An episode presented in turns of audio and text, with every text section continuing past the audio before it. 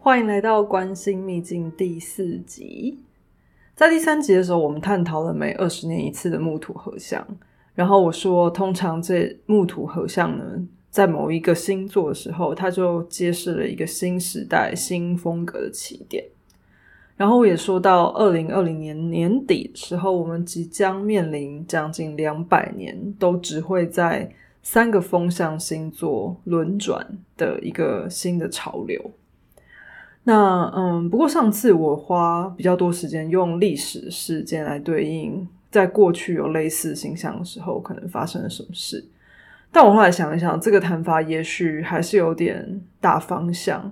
所以我们今天就稍微再拉近一点好了。我们来看一下风元素到底是怎么一回事，那所谓风元素的风格有怎么样可能的呈现方式，那也许我们可以先做一些想法探讨或准备。首先呢，当然就先来看看风的形象。我们先想象一下风它的特质是什么，它其实是无孔不入，对不对？它没有任何的形体，所以在任何地方它都有办法钻得进去。如果我们现在联想到我们平时的生活，资讯也是一样的，资讯其实现在在我们的每天的生活里面似乎也是一个无孔不入的情况，然后我们想要得到什么样的资讯，几乎是只要有办法连上网络，我们就几乎几秒内可以达到我们想要的资料，对吧？这一件事情就跟风的特质是很相近的，它就是一个到处都有办法企及，都有办法抓住，然后呃，我们只要愿意，我们就可以很快的找到答案的一个形象。当然它也有它的缺点和坏处嘛，就好像我们现在常常会觉得想要学一个东西可能比以前更难，因为我们得要先花时间找到对的资讯，因为现在很很多时候是资讯过载的。除了过载之外，因为很多新的知识或新的讯息变化速度非常的快，所以常常有时候即便是半年前的资料可能都已经是旧的了。这造成我们现在不只是要培养找资料的能力，还更需要如何辨明资料真伪，辨明资料有用度的能力。因为毕竟现在大家都有权在网上发声，大家也都有办法把自己学到的东西做一个分享，但是很多时候它都会是比较片段的形式。但老实说，这种片段的资讯分享形式就正是风元素时代的主轴，所以如何能够在这一种情况资讯过载的情况下面能够很快的去抽丝剥茧，变成我觉得是新时代很重要的一种能力。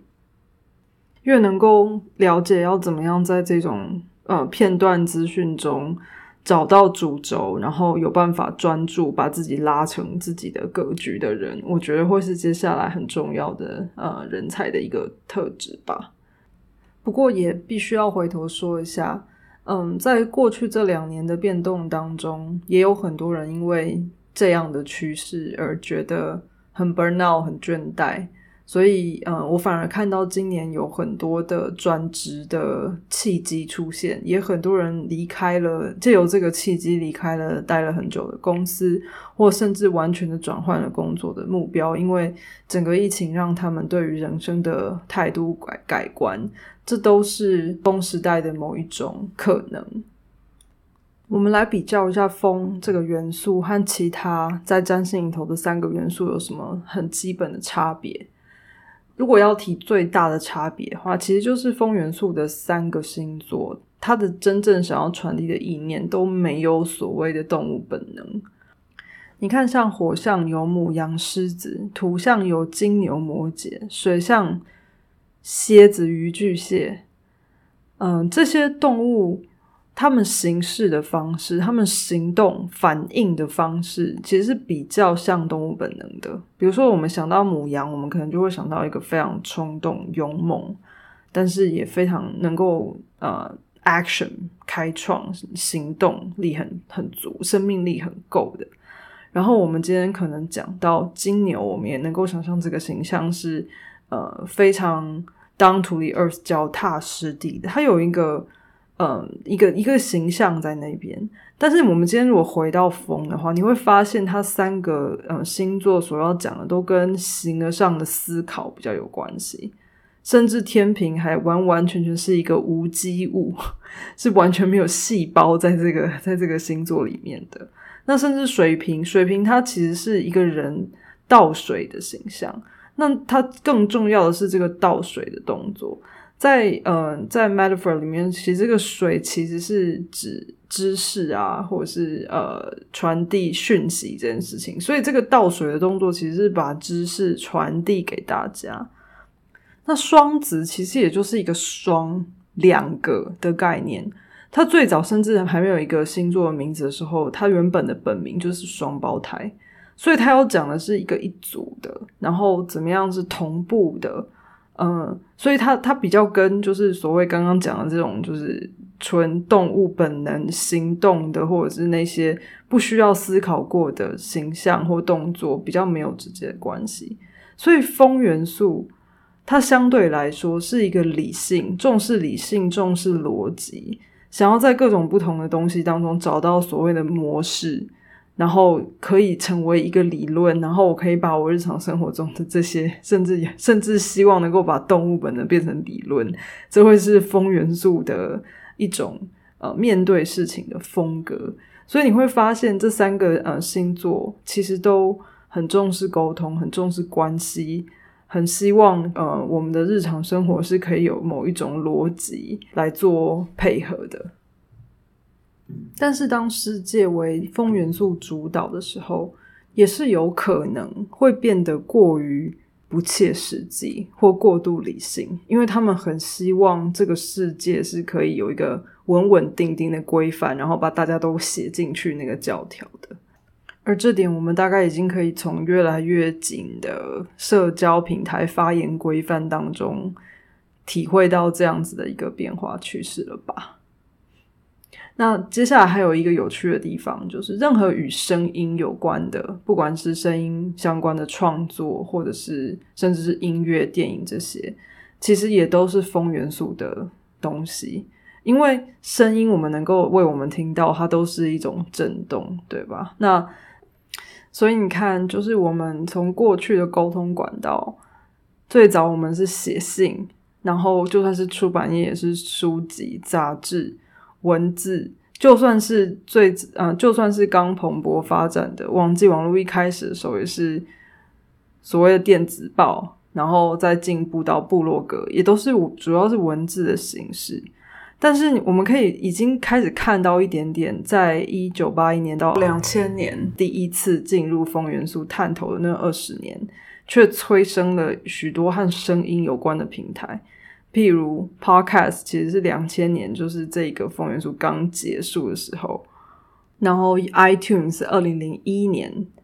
YouTube 和 KKBox 都是二零零五年， Spotify 二零零六年的时候开展的。当然你会说诶，可是不是已经过了吗？就是第一次进风元素的时候是到两千年，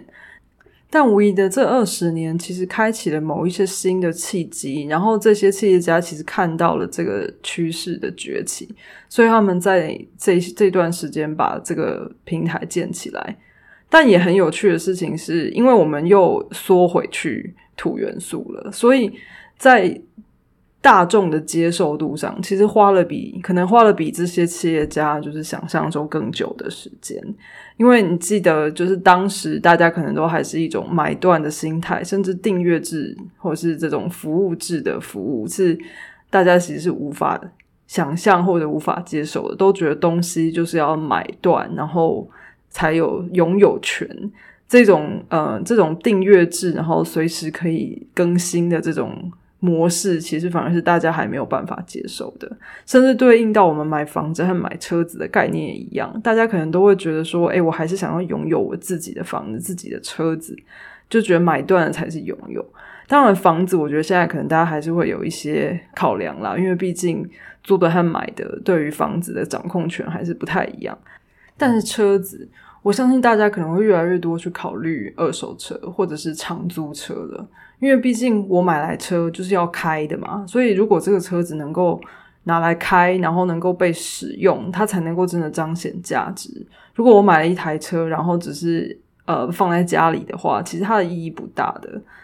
所以从从土到风有一个很重要的转折，就是所谓账面价值和实际价值的转换。在过去我们可能会觉得说拥有车是一种象征，就是表示说我有拥有物，我有钱财，但在未来很可能是实际上到底我有哪一些有用的东西，它能够实质被被利用，真的拿来代步，真的能够呃，搬运东西等等，就是真的发挥它的实际价值，那才会是我们拥有它的主要的原因。然后如果我们再回到刚刚那个声音的议题啊，这些现在还留着而且越来越蓬勃的 podcast 啦 YouTube 啦 iTunes 啦 K K B O X Spotify， 他们现在我相信大家都会觉得他们不会往下掉，他们一定是会越来越蓬勃发展的。但大家还记得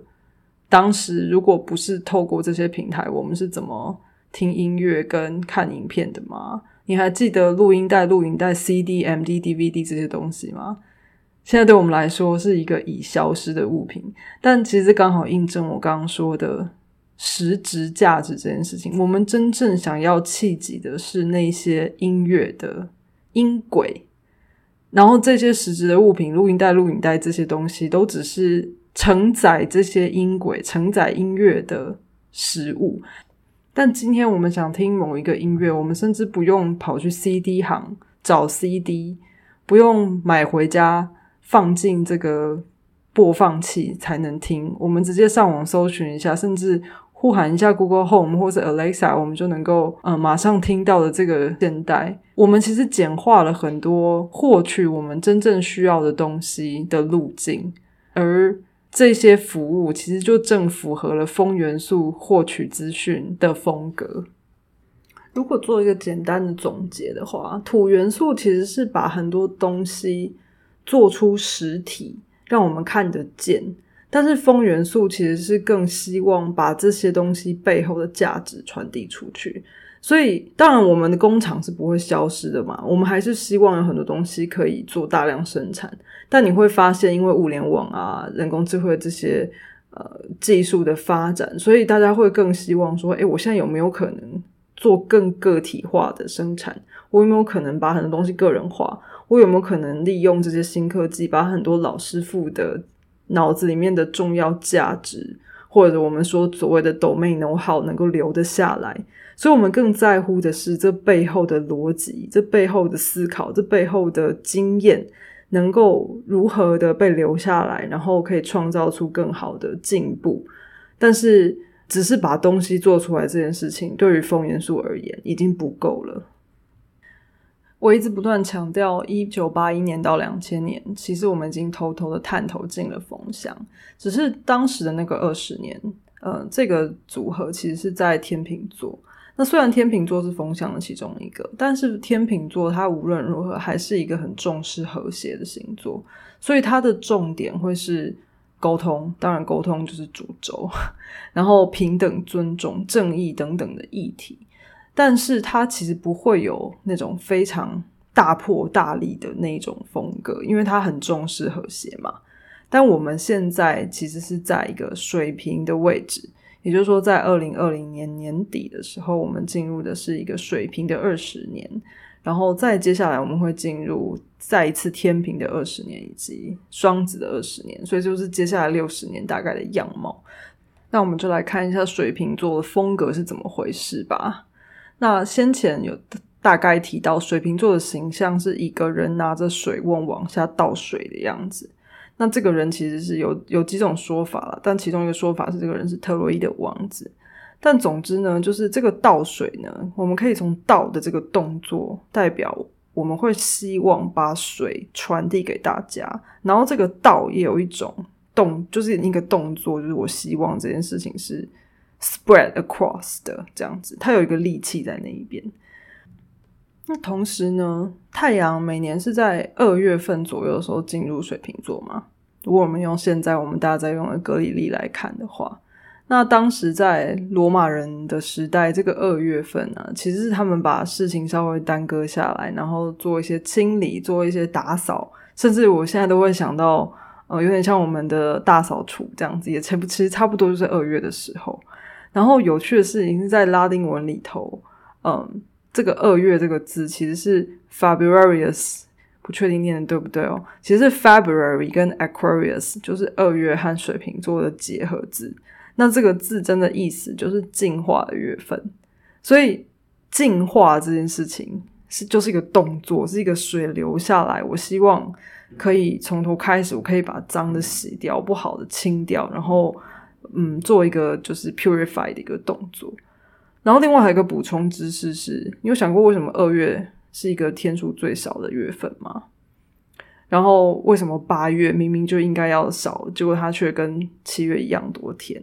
那其实这就是一个人为操作，因为呃，奥古斯都大帝就是屋大维，就是他想要跟凯撒一样，就是凯撒的月份是七月嘛，他是八月，他想要跟凯撒一样三十一天，但如果他想要三十一天的话，就有一个月份要变少。那这个二月份因为它是进化的月份，所以它其实也是处决犯人的月份，因为这也是一种进化，所以二月份就被挪了两天到八月去。那这个小故事是因为嗯，为什么玛雅历会很强调说我们现在的使用的历是人造的，不符合自然规律，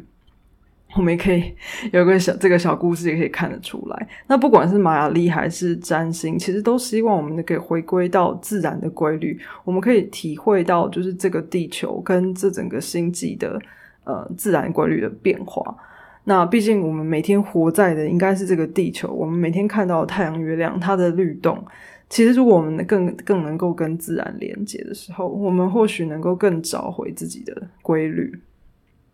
好，我们回到水瓶座。那水瓶座既然是在一个进化的月份，就是被太阳所经过的，我想大家也能够理解，有时候我们想要有变革，就得先破除旧的，旧的要先除，我们才有办法布新嘛。所以其实水瓶座是一股可以去无存精的能量，因为你要先去无存精以后，你才能够再更前瞻的更进步的用改革的脚步去重塑世界。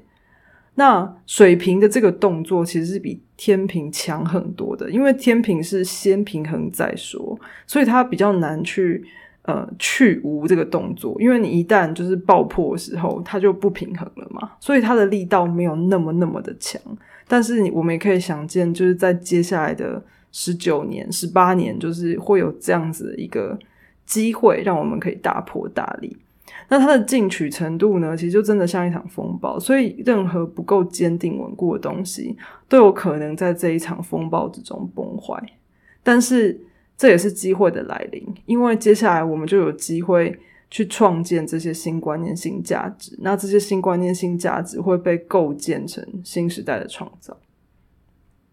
不过呢，除此之外，这股改革的力量虽然是大范围的，但水瓶座还有另外一个很有趣的地方，就是他很在乎个人的独特性，而且他希望去尊重这些个体的独特性，但是他的做法可能会是以一个群体的角度出发，因为他觉得他没有办法 handle 单一的人，可是他会很希望就是他在做的这些大的事情是有办法呃 benefit 到个人的。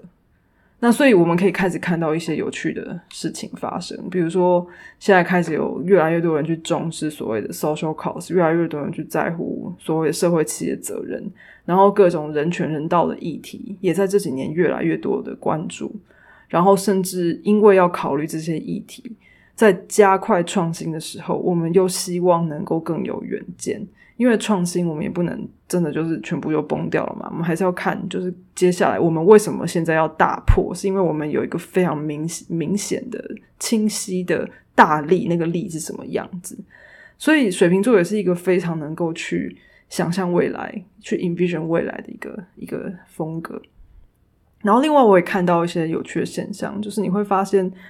有一种新的职缺现在越来越多见，然后我常常在想这样的职缺到底需要的背景是什么，因为我不相信有什么学历是有办法直接连接到的。比如说你有没有听过 Equality, Diversity and Inclusion Officer， 这个在我待过的公司已经好几间都有了，就是他们真的就是一个呃需要在企业里头倡导 Diversity 倡导 Inclusion 的呃一个 officer， 那他主要要做的就是可能建立相关的 training， 建立相关的活动，或甚至是去 run 在在这个公司里面去 run 一些呃社群，那这些社群是能够去倡议这些呃不管是关于 diversity 还是 inclusion 的题目。然后同时我们也发现，就不只是 official 的职缺，甚至是越来越多的团队也会开始去考虑说是不是要建立一些呃 people champs， 就是比如说团队的代表，那这个代表会跟老板去讨论一些呃比如说 benefit 啊，或者是我们是不是要有一些规矩，比如说中饭的时间就是老板需要以身作则的不去定会议，或者是我们的会议是不是可以全部减少五分钟，给大家脑力休息的时间等等。甚至还有另外一种 officer 是所谓的 culture officer， 那他做的事情可能就是我上面讲的这两种的综合。那这些都是在过去我们可能会觉得哈的职缺，但这些职缺越来越重要，也越来越多的这种快要变成是一种通识或必修，在很多的企业的内训里头。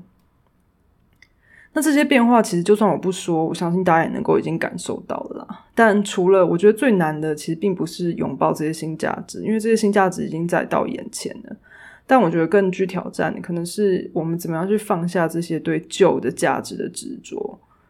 那如同我上一集有谈到一点点，就是在土时代的时候，明显的商人和有钱人是非常容易受到关注和尊重的，所以也因此